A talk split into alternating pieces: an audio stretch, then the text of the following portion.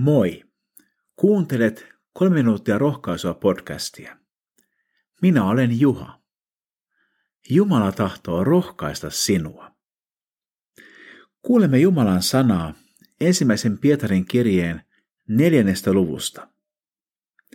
Rakkaat ystävät, älkää oudoksuko sitä tulta ja hehkua, jossa teitä koetellaan. Ikään kuin teille tapahtuisi jotakin outoa.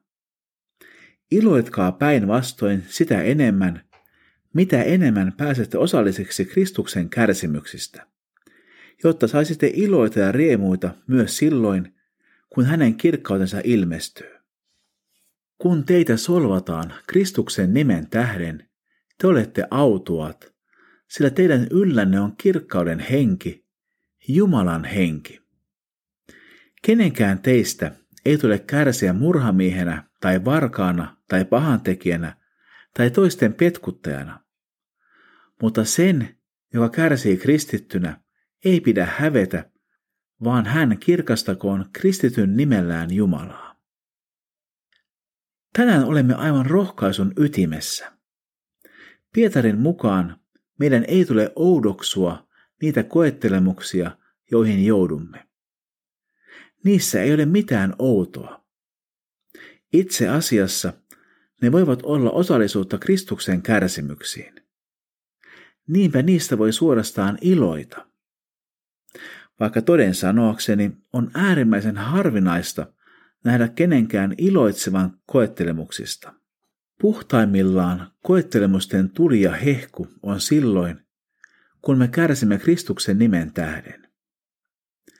Jos meitä sorvataan sen tähden, että olemme kristittyjä, olemme suorastaan autuaita, eli onniteltavia. Ei siinä ole mitään onniteltavaa, jos kärsimme pahantekijöinä tai toisten petkuttajina. Mutta jos kärsimme kristittyinä, olemme etuoikeutettuja. Vanha sanonta, kärsi, kärsi, niin kirkkaamman kruunun saat, on ehkä vähän yksinkertaistettu, eikä sellaisenaan pidä paikkaansa. Mutta kristittyinä voimme ajatella, että kerran kaikki matkan vaivat ja vaikeudet vaihtuvat suureen voittoon. Rukoilemme.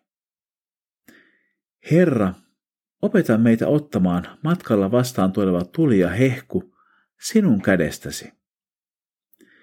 Jos joudumme kärsimään kristittyinä, ole kanssamme ja vahvista meitä.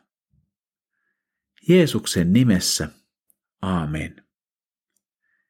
Siunattua päivää Jeesuksen kanssa.